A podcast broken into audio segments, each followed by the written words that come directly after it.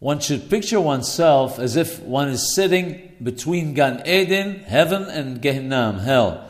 If one does something good, one will go up to Gan Eden and one's soul can benefit from it. On the other hand, if one does the wrong thing, one should picture that one will fall directly to Gehinnom and should try to visualize what will take place there. The Kabbalists write that a person should picture his rabbi's face in front of him, and this helps with obtaining wisdom. They also wrote that a man should picture his father's face in front of him before going to sleep. All these help a person sanctify himself. When a person sanctifies himself on earth, he is sanctified from heaven.